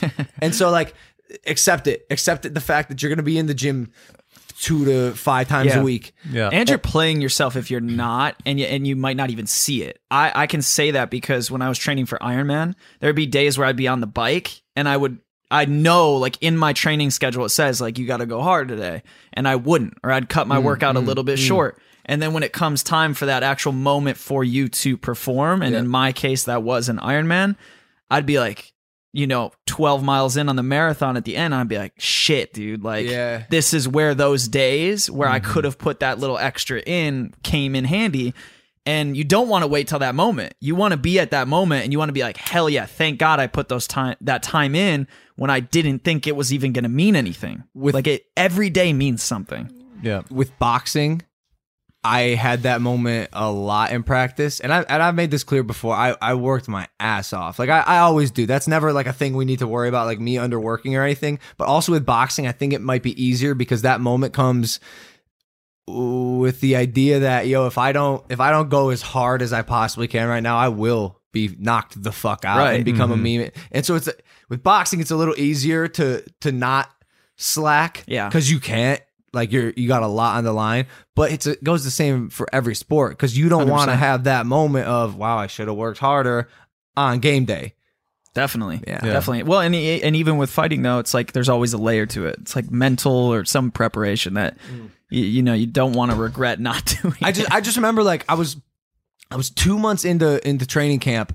And we were doing ladders, and I was like, this shit's fucking hard. Like, how easy would it be to kind of just, like, maybe go a little slower than I should? And I was like, if I do that, I'm going to fucking die. And yeah. on fight night, like, I, this is not, it is not worth it. I'm going to push myself now so I can be comfortable fighting on fight night. I respect that. I, yeah. I think even dumbing it down, like, the average person out there, like, the days that you're not putting in a, a sweat, for example, mm-hmm. like you don't know those consequences, and the days that you have bad days and you're like, why am I lost? Why can't I figure out my passion? Why Go am to I the gym. That's that's the accumulation of you not putting those like really simple practices, like you're saying, like just movement. It it it's one of the favorite parts about the science of Ayurveda, where you were asking earlier about my yeah. credentials. Yeah. They have a beautiful system called Samprapti, which is the Sanskrit word which means the process of disease, and they recognize six stages of how any disease comes into existence. But the first stage is accumulation. So you you gather mm. too much of something. So you think about even just like, think about your closet. You know, when you get too much shit in there, then the accumulation leads to the second stage, which is aggravation. Now you can't find stuff. Mm. And eventually the third stage is local, uh, spread, sorry. So now the clothes start to spread into, you know, they're hanging on your treadmill or they're on the floor yeah, in your in yeah. bedroom. So to this point about like accumulation, if you understand that's the first stage of disease, then what is accumulation? It's where you're gathering too much because you're eating mm. and you're not actually burning it off. Mm. You're holding on to unexpressed emotions. That's a form of accumulation that I promise you, you know, Mike talking about depression or this girlfriend of yours, like it's there's an accumulation of stuff that hasn't been discarded. So right. what's one of the greatest ways to get to a place of feeling better about yourself? Sweat, because you're letting stuff go. Donate stuff, clean out your closet. These are external tips, you know, that people can do to help yep. feel that, to inspire that sense of um, liberation or feeling better about yourself. And and in that realm again of people who are struggling, it might seem like the last thing you want to do, but when you're depressed, one of the best ways to overcome that is to do something for somebody else. Like oftentimes I've had people who are struggling with depression go to a volunteer center, mm. you know, go feed the homeless, donate something that means something to you to somebody who could really benefit from it. Because what happens is in doing something, you realize, wow, I make a difference, and your value goes up. Yep. When your value goes up, you're going to take better care of yourself. Yep. I resonate with that big time. I remember when I was down in Bolivia and I'm like, meeting these people who their entire property has like just been obliterated by a fire. And then I'll come back to L A and I'll start complaining about something, like something small. Mm-hmm. I'll be like, shut up, dude. Like yeah, keep, yeah. you know, I think that is so important for people to partake in something greater than themselves. Pers- yeah, perspective is huge. huge. I, I, I, try, I try to Massive. always. I'm making a difference. Always, yeah. Because otherwise it's all about me. You know, woe is me. It's all like I, I, I, I, I. Mm. This is the perspective that people have. I need this. I want this. I'm supposed to. And, and versus recognizing, no, I have the opportunity to make a difference. And I think that's something that you've done and you continue to evolve into, which is beautiful, is to help make a difference in people's lives. Yep. I think that's that's why I push that so much, because I think like anytime there's a chance to you know, use this platform to, you know, do good, mm-hmm. it goes way beyond us. It transcends this Agreed. lifetime. It's something that, you know, people are going to forget the selfish things that you accomplish. Like, yeah. yeah, you can take that with you to the grave, but that's where it's going to stay. Yeah. Like the things that you did for other people, for the world, that's what lives on. That's what people end up caring about hundreds of years yeah. later. And and that to me is where, you know, the stuff that I've been doing through hopefully podcasts like this too, like it's just so touching mm-hmm. when I'm getting these thousands of D Ms from people I've never met. Like I got one the other day that was so moving. She actually left a voice memo in a D M. Nice. Oh, that's right. About, she said, I've been for fifty-one years, I've been a seeker. And she said, I was always asking what was wrong with me, what was wrong with my parents, what was wrong with the universe. And wow. she said, I listened to one of your podcasts over and over, and I realized there's nothing wrong. Mm. And for the first time in my life, I feel free. And it's not to say that it's ideal. It's not to say that I condone the way things are currently, but there's nothing wrong. Life is the way it is, but only always. And then what are you committed to in terms of improving that? But to resist it is going to be the suffering that people experience. So yeah, you don't know where this is going to go, yeah. but like it's no just idea. It's so powerful, and it's it's it's gratifying to get stuff like that back. I uh, because I think I'm twenty-four years old and I'm like a testosterone driven male. Yeah, a term that I've like adopted is like often I say this to myself. I go, oh, fuck it. Fuck it, dude. Like it, yeah. it, it well, in many ways, it's yeah. it's it's like a harsher version of everything you said that relates to me more. Just like mm-hmm. stop trying to understand. Fuck it. This is where I am. Mm-hmm. I don't know what's gonna happen, but fuck it. I'm sure it'll be all right. And yeah. if it's not, fuck it. does this make am I, does it's, this make sense? Yeah, it's, I couldn't have put it better myself. Super profound. Yeah, it's poetic. Yeah. yeah, that's gonna be the quote that lives on. It's like well, it's okay. like three hundred years from now. Philosopher fuck Logan, Logan Paul. Paul. Well, hey, for, for all my for all my frat brothers out there, yeah. like you know, they, yeah. they, they're they're hearing us say like totally committed, fully unattached. Yep. They might not know what the words committed or unattached no, means. No, yeah, yeah, all yeah. they know, know what fuck, fuck it. it means. They yeah, know yeah. send it, fuck it. Those fuck are the it. two things they know. one hundred percent. And that's that's where, again, just to subtly, to help people, like that's the I don't worry. Yeah, like, yeah, yeah. Because yeah. you care. I yep. can tell you care. You've got a huge heart. Yep. You know, you've got a beautiful family extended Thank you. here. Thank and, you. and But to not worry is where people will find freedom. Yeah. And that yeah, to me is so the greatest true. product, is to let people be free from the concerns about a future that hasn't even happened yet. Mm. What do we got? Can, can, point can, over can, here. Can I put a... exclamation mark? No, I just I want to ask something because I yeah. I've had this problem and, okay. I, and I iterated this on my on my last video on my YouTube channel. Sometimes I don't worry, and it it, it fucks me. Mm-hmm. Like like specifically in the fight, mm-hmm. it was round four. I had knocked him down. Probably should have capitalized that, on that, but I I didn't because I just like there was no like fire at the moment. And mm-hmm. like round five again, just there was this like nonchalance. That, by the way, has contributed a lot to my success. Right. Because I, I don't worry. But in some scenarios, don't you think a fire should light under my ass? Yeah, that's the commitment. But I I believe the most powerful form of fire is where I'm committed to something for a purpose, not because of fear. Hmm.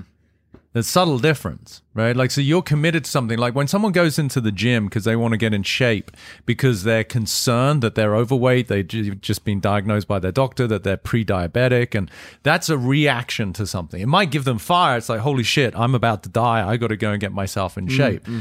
I'm not saying it's bad, but the trouble is it's not being driven by something that they're committed to. It's something they're trying to avoid.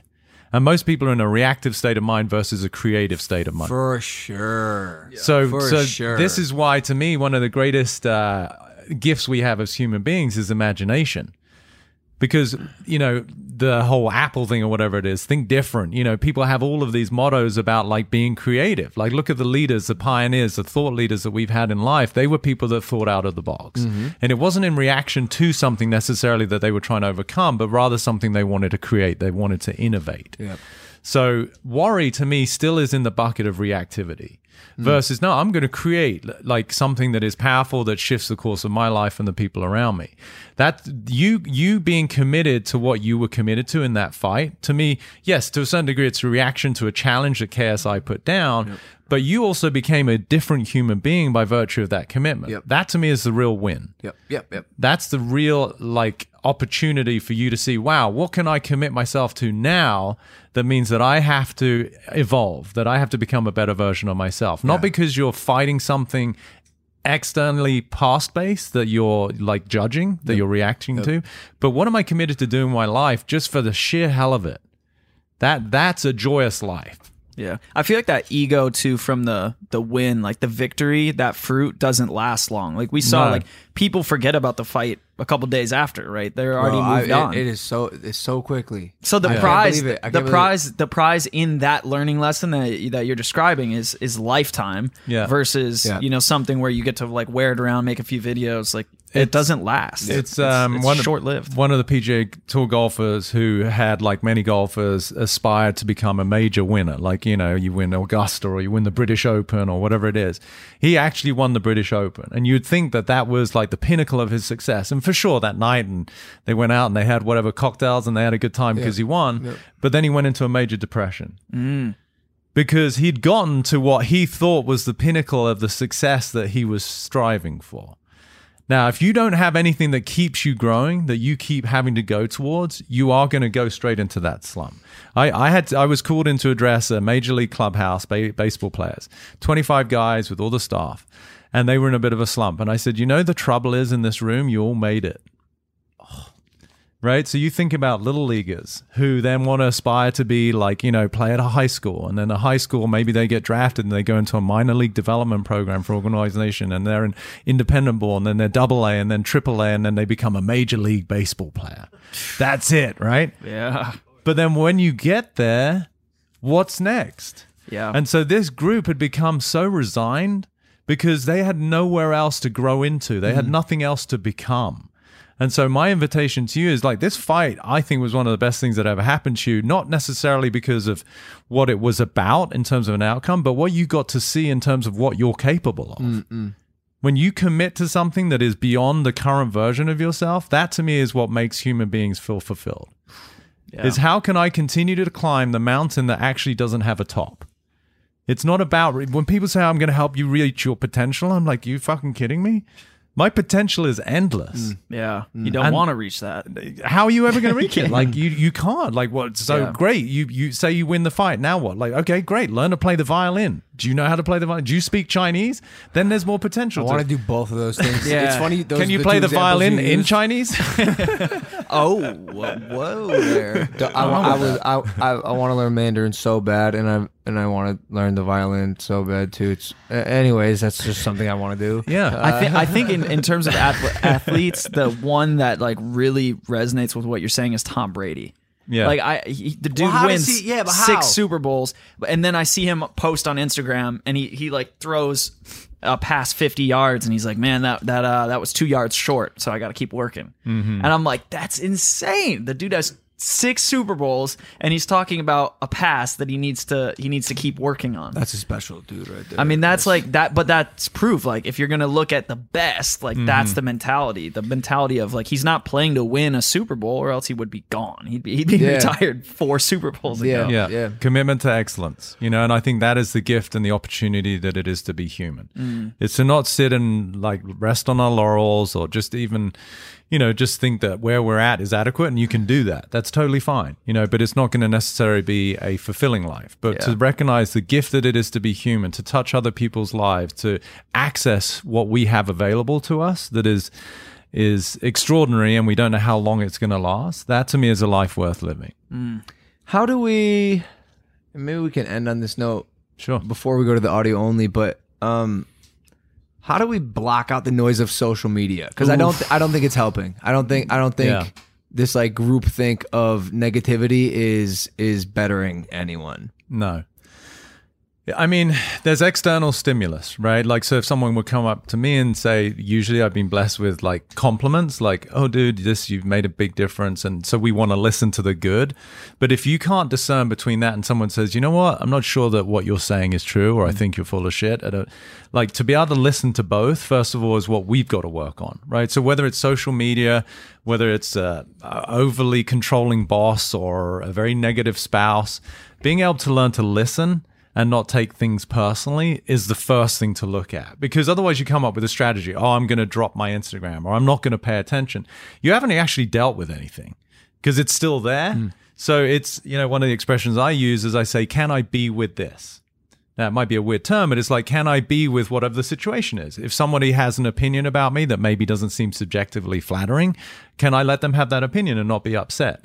So that, to me, is the opportunity for a human being to get to a place where you're okay with what is. Doesn't mean you want to hang out in that situation, but I'm not going to be affected about it. But social media, it is, it's, it's almost like it's designed specifically for ego. Because if you look at the nature of what it is, it's like, I want to be liked, which is the little kid inside of us who doesn't feel worth, doesn't feel loved, doesn't feel enough. So hopefully if a thousand, ten thousand, a million people like me, then I'll feel better about myself, which of course will never actually happen. This is why, you know, actors who paid millions of dollars, have millions of fans, will still un- end up in rehab because they haven't reconciled that within themselves. Mm. So that's social media, any kind of media, whatever it is. If we don't find the ability to be at peace and still with whatever's going on around us, it doesn't really matter. The world is the nature that it is, which is driven by people who are going to be coming from fear and manipulation and domination. So to find respite, to find peace, to find stillness within yourself, is that's that's where it's at. That's that's the game to win. Mm. Not about trying to s- control external stimulus. Yeah, because that's exhausting. You know, I, I said that's like driving around uh, Arizona in the middle of the summer. It's one hundred twenty degrees out, and you crank the air conditioning in your car, but you're rolling down the windows because you think, for me to feel comfortable, I have to make Arizona cool. Mm, mm. The thing about that metaphor, that's what people are doing. I have to control everything around me, but for, for me to be okay, that's exhausting. Mm. But you roll up the windows, metaphorically, of your life, like you just focus on yeah, what works for you. That.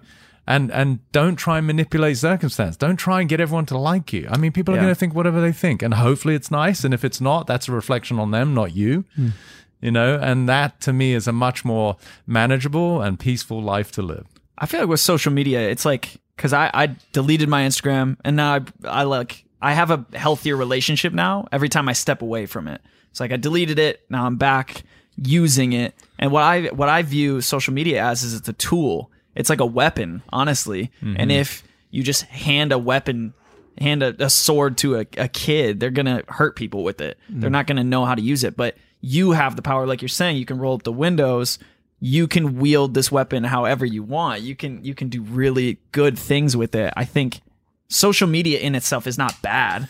It's just, it's like an enhanced, you know, stimuli. It's a, an enhanced reality where we see regularly how people are, you know, interacting, how they're communicating, what they're saying, what they're doing, unlike ever before. We've never had this kind of connectivity. There's like five point six billion Google searches per day, I think. Really? It's insane. I think it's also the question why. You know, what is the intention? Why are you going on to something? What are you looking for? And just to be self-aware of that. If you're looking for some form of, like you said, inspiration, like I love mm-hmm. following some of these mobility guys who do parkour and they do yep. crazy stuff. I mean, it's just inspiring. But if you're going on there because it's a friend of yours or someone that you knew who has a bigger following than you, what you're actually doing is reinforcing the fact that you're somehow less than. Yep. That's not a powerful intention, yeah, you know? Definitely not. So it's, again, being aware of why are you doing anything? What's the underlying agenda in all of your behaviors? Mm. And that takes a minute. That takes a human being who's willing to just stop and go, okay, why am I actually doing this? What am I hoping to accomplish here? And usually, for the most part, people are, what they're trying to accomplish is they want to be right about their own belief of inadequacy. Mm. That's, you know, super inspiring. Mm. Mm. I, I like that. I like your analogy. Roll up the windows on your life. Yeah, that's yes, cool. Sam. My, yeah. Mike, Mike would have liked that too. Mm-hmm. And that's not just he, well, if he was with us. Go, yeah, go, go well, he, he just said before, like he just said before. One of the things. Uh, how do I? How did he put it? One of the things. Instead of trying to chase the positive things in his life, he'll cut out the things that he knows are negative, mm-hmm. and he'll make his his box. He'll be in his car with his air conditioning and focus on him and the things around him yep. that he knows he's in control of yep. instead of yeah. trying to make everything happen that he can't. Mm-hmm. Yeah, because that's an exhausting way to live yeah. and unfortunately how most people are designed, conditioned, programmed to live, which is we're under the impression that my circumstances are the source of how I feel, right? Like, well, I feel good because something out there happened. Well, then it's logical then that I'm going to try and manipulate everything around me to be good so that I feel good. Mm. But what if I could actually access a state of being and how I feel that's independent of my circumstances? Mm. I, I think it comes back to, to what you were saying too with vulnerability mm-hmm. and you know, this platform, for example, the podcast is a space to be vulnerable. It's a space to put yourself out there. And I feel like that rewards us so much more than just trying to put this persona out of like, look at us, look how perfect we are.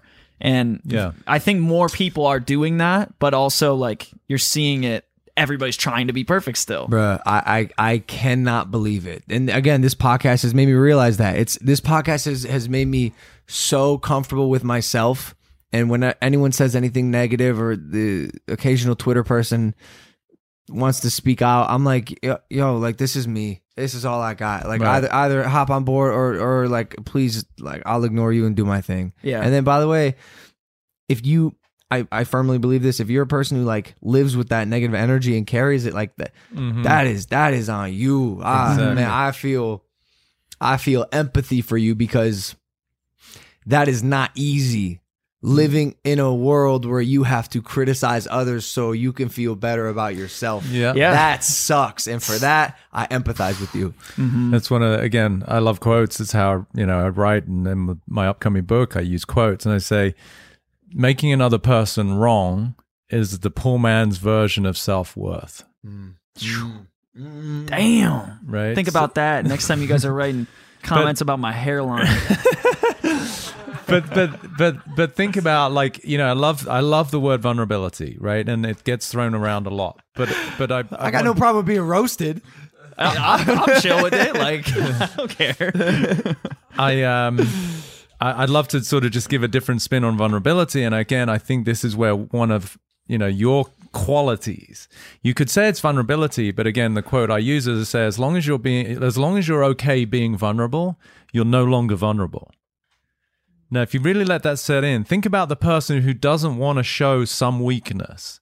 They are vulnerable because they could be found out. But if you're saying, hey, this is me, I'm imperfect, and I did this, and I screwed up that, where's your vulnerability? Because you're actually being fully self-expressed, you're transparent. Mm. So for that reason, if you really can help, this this hopefully will help the audience a lot. Vulnerability to me is like a superpower. Because yeah. what you're actually saying is, in being vulnerable, I'm sufficiently comfortable with myself, which is an expression of self-love, that I can show my imperfections. I can show my weakness. And that's why, to me, if you can step into vulnerability, what you're saying is, I embrace me. Whether you do or don't, that doesn't matter, because I got to speak about something that I've been hiding, that I was self-conscious of, that I was maybe even secure about, but I've stepped into a bigger version of myself such that I can even share it with you because I'm okay with it whether you are or not. Yeah, Mike that, would love that. That's like, that's what he stands behind. He always yeah. says that. He's like, I forget what specifically he says, but like, that's the new wave. Like just being you, being yep. authentic, yep. being yep. real. Yep. Yep. And understanding that you is always evolving, right? So, yeah. you know, we're, we're constantly, hopefully, in this process of improving and uh, evolving as yeah. human beings. So yeah. it's where I'm at right now is, hey, I'm scared of X. Whatever it is, like I, I struggled maybe to go up to somebody and ask for their number. Maybe mm-hmm. a guy struggles with that with girls.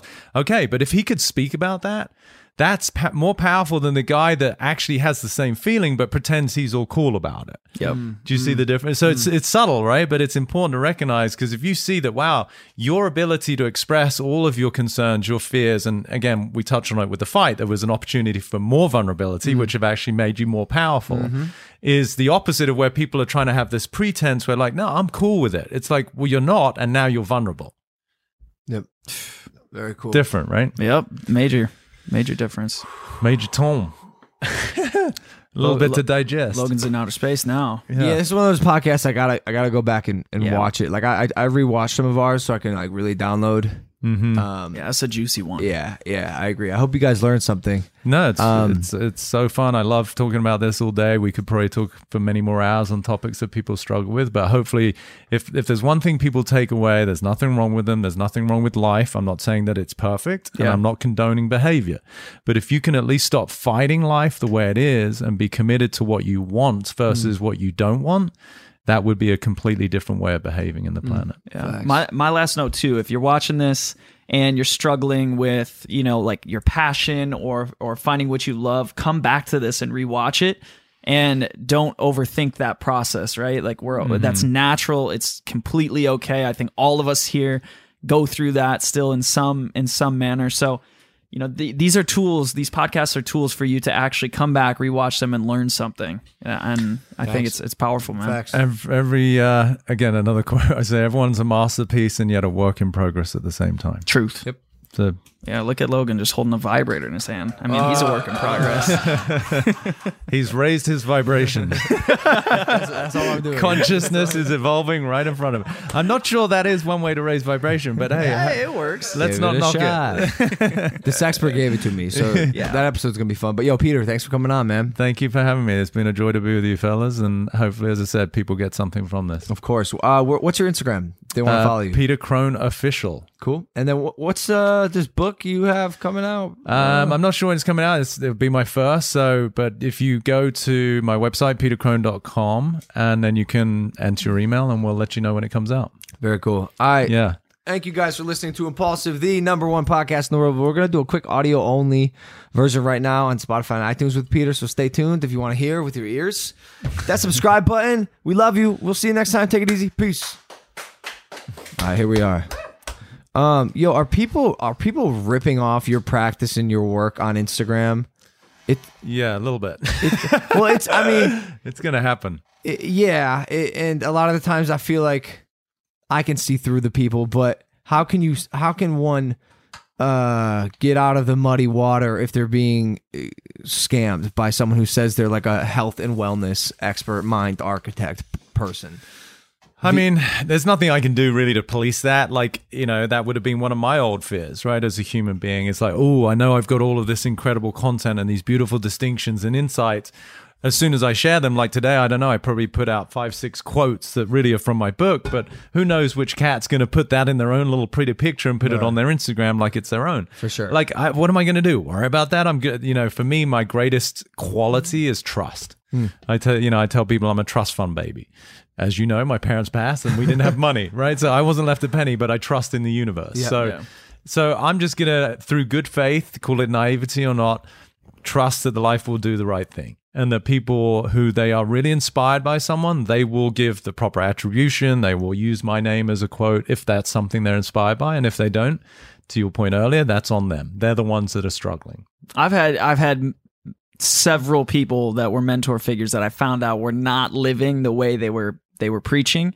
And I yeah. think that's a big thing too, is if you're studying from someone, like if you're trying to learn how to make money from a person who doesn't know how to make money or who doesn't have money or who's broke or who's broke, then stop listening to them. Yeah, like facts. You got to go to people that have what you want. Facts. Yeah. To yeah. to completely um ask a different question that sure. is off the cuff. Yeah. What do you think happens when humans die? Ooh. That's a great question. And we get into the esoterics. I mean, you know, it depends. You either get cremated or buried, usually. or, or, or if you're dying by yourself, you're probably just left and eaten by yeah. wild animals. Or just obliterated. um, I don't know. We get like... A, To to the most powerful three words that I discover of myself, I don't know, ah. right? And so I could get like, you know, wax poetic about it and go, oh, we go into this other dimension. I'm much more interested in what happens here. Mm. You know, like again, I say, you know, people talk about heaven and I'm like, listen, why don't you create heaven now as opposed to this idealized future that you're mm. striving for? I'm I'm like, again, a quote I say, as long as you think heaven is something you're going to in your future, chances are you're living in hell now. I love that. So I'm Whoa. like, so good. I'm Wait, gonna live that, in. Say that one more time. As long as I'm you putting th- this in my bio. is, is it, are you one of these guys ripping off my yeah, work? Yeah, yeah. But just quote someone like ridiculous. Yeah, yeah. So as long as you think that heaven is a place you go to when you die, chances are you're living in hell. Boom. Peter Crone, C R O N E. That's awesome. Yeah. So again, it speaks to the idea that you think your life is in the future, which means that you're suffering now. And so for me, that's why, again, that question, it's profound. It's fun to talk about over like, you know, s'mores at a fireplace. But really, I'm much more interested in waking people up to the opportunity that it is to be human now and have a freaking extraordinary life versus thinking it's going to happen sometime in the future. Yeah. Take your power back. Like there's billions of people that are just giving their power up to so many outside factors. One day when. One day when. Yeah. Right. And that's real. And that's how people live their life. So. Yeah. I'm not sure. That doesn't really answer your question, but it gives you some powerful no, yeah. impact about like, let's live now because we're here now. I, I got a I got a much different question. Um, why are there so many asses on Instagram nowadays? Are you talking figuratively or literally like gluteus maximus? Uh, I think a little butts? bit of both. Talking about yeah, butts? Yeah, yeah. yeah. Butts. Like, why why are why are women showing so much well, what so did, much what, booty nowadays? Spencer, tell us, what did we learn from the previous podcast? Lesson number one. Yeah. Sex, what a, sex sells, dude. Yeah, yeah, what are most human beings looking for? That's true. Ass. Well, yeah. yeah. So so what what would those young ladies, God bless yeah. them, in their tiny G-strings be looking for? What are they actually looking for? Hmm. Validation, bro. Yeah, validation. Validation. Yeah, validation. So again, it's just, exactly. Yeah. It's literally in the, the the actual platform is like me, right? So mm-hmm. to me, you know, as I, obviously I've seen plenty of that out there, and I'm like, what are you, what what are you actually doing here? Like what what like this picture of you, like you know, and it's got a beautiful filter, and you're in some infinity pool yeah, in like yeah. in Greece, you yep, know, yeah. it's like with beautiful the white pool, wall, yep. white walls in Mykonos. Oh, yeah, yeah, and then it's yeah. like a subtly see-through top, like. Like what? What's the intention of that post, right? I'll like, tell you. I have a theory. I do too. I want to hear okay. yours first. My okay. So these girls, they have to choose between becoming like a barista or showing your butt on social media and making a pretty awesome life for yourself. Yeah. yeah. And for that, like I can't be mad. You, I mean, you you're playing. You're playing the game. Just like all of us, you're playing the game. Absolutely. I gotta respect it. Yeah. Everybody's trying to survive, like yeah, I said earlier. Yeah, and yeah. there's different means to doing that. Yeah, you yeah. know, what I would love, you know, again, as somebody who's committed to people's freedom and to their real joy and peace of mind is by all means go ahead and show what a beautiful physique you have and the curvature of your like your glutes is amazing against the sun drop background, you know, whatever it is. Like this is just gorgeous. Yes. And I hope, I hope that you have a sense of self-worth that is not dependent on those ten thousand likes. Ooh, then it's yeah. like, you know, then then it's a win-win. I think, I some, think some do, some don't. Yeah, yeah you, you got to look at don't. the ass to real life ratio on their profile feed. And if there's too much ass and less real life, you got a problem. Yeah, right? Facts. I I I love the I love the women who mainly post about their real life, and yeah, then there's occasionally the there's a physique pic. Yeah, yeah. That, I I'll, I'll respect that. Here's my theory. So we talk about the apocalypse all the time, right? And we have. Instagram's removing likes. What I think is going to happen is the ass apocalypse. Oh. I think when you take away all the likes, the true apocalypse is going to happen from the people who are making their living off of people liking their butt. Ass apocalypse. Let's let's let's think about that. Integrate wow. both halves of the uh, species here. There's also guys who, you know, every shot it's like, you know, Men's Health magazine. Every shot is like a dude's abs, right? Yeah, so it's yeah, not yeah, just yeah, this yeah. is not just limited to women. This is humans who are basically saying like me, love me, you know, yeah. which is like that little kid who wants to feel held, who wants to feel like a sense of belonging. It's okay, none of it's wrong, but as I said, it's going to probably lead to a great sense of disappointment or in dis, even extremes depression, right? Where somebody's like, I'm I'm getting a million likes, but somehow I still don't feel content in my yeah, own skin. Yeah. That that so for the men it'll be called the ab apocalypse. Yeah, the apocalypse. Ab apocalypse and ass apocalypse. The uh, yeah. the uh, sausage hammock apocalypse. The sausage. So, no, the I'm sausage. Not gonna try it. Um, I'm gonna try all right, it. Thanks again, Peter. We gotta go on a gang run. It's like a gangbang, but we're just gonna be running down the street. Movement, yeah. movement, yeah, sweating. Yeah, exactly. That's yeah. that's yeah, another word for it. Thanks for coming dude, on again, man. Dude, a pleasure to be here. It's fun being with you guys. And again, hopefully, uh, and next time you fight, dude, like you gotta have me in your camp. I absolutely agree. Because I'm gonna agree. be the first to say, hey, dude, you know you could lose, and you'll yeah. be like, fuck you. Who's got this guy? In my- and, and by the way, I will. I will. I'll be like, I'll be like, nah, bro. You see how hard I'm working? You see my jab? You see? Yeah. Hey, you know, like something like Andre showed me around the property, and we went in the gym, and there's something. Something that actually I wanted to share, which you may or may not get something from. I love all the quotes that you mm. have up on the wall, but the one distinction I'd ask you to consider changing is every one of them starts, I will. I know. You, it. You say, I've you, been saying this for a long time. This, yeah. I am. Is that a much is, more powerful statement for. because yeah. you're collapsing time versus something. Ah, damn it! God, fuck! The son of a monkeys. Yeah, I gotta so, go. We can cross them out. Yeah, we can cross them out the little red marker. No, but it's subtle, right? Yeah. Because that can also breed complacency. Because if you say I am that already, like I am the greatest or I am a champion, then it could be like, oh, well, there's nothing to do.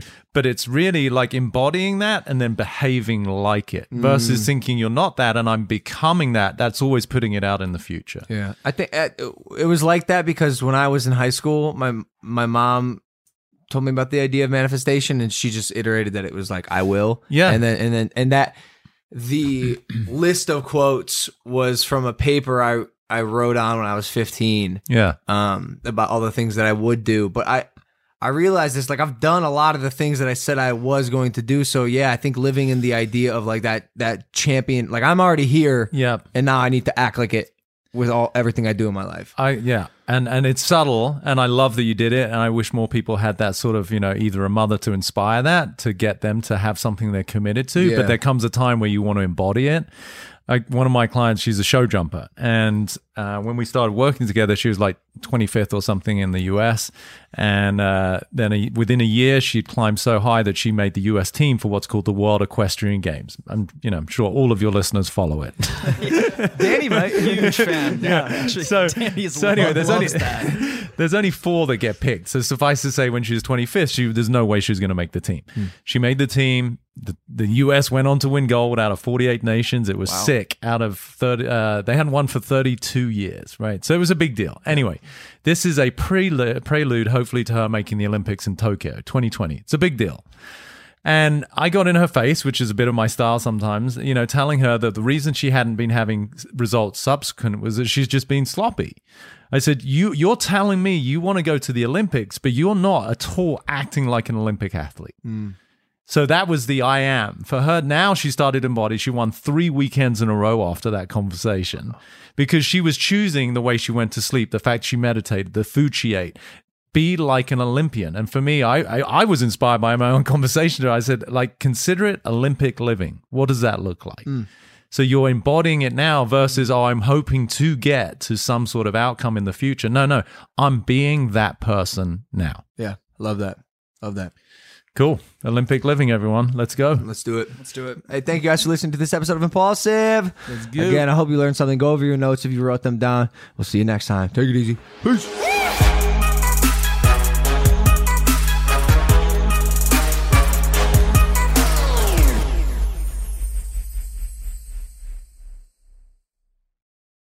Hello, it is Ryan, and we could all use an extra bright spot in our day, couldn't we? Just to make up for things like sitting in traffic, doing the dishes, counting your steps, you know, all the mundane stuff. That is why I'm such a big fan of Chumba Casino. Chumba Casino has all your favorite social casino-style games that you can play for free anytime, anywhere with daily bonuses. That should brighten your day a little.